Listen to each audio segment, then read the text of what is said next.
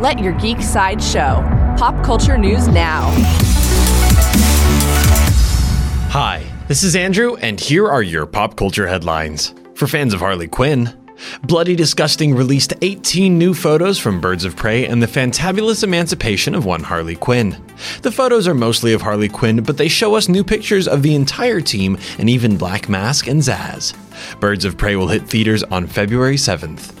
New from Paramount, Paramount Pictures and Hasbro are working together to develop two new Transformers movies.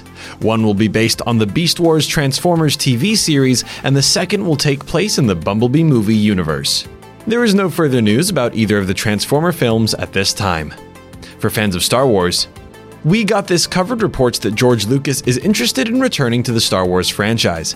However, he would want full creative control over the franchise, including bringing Dave Filoni on board as his right-hand man.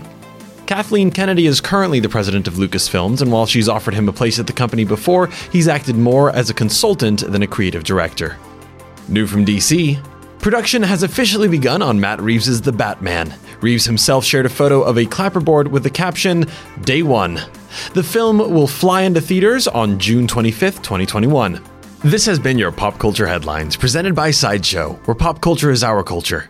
If you'd like to see all of the eighteen Birds of Prey photos or any more ad-free pop culture news and content, go to Geek Sideshow dot com. Thanks so much for listening, and don't forget to let your geek side show.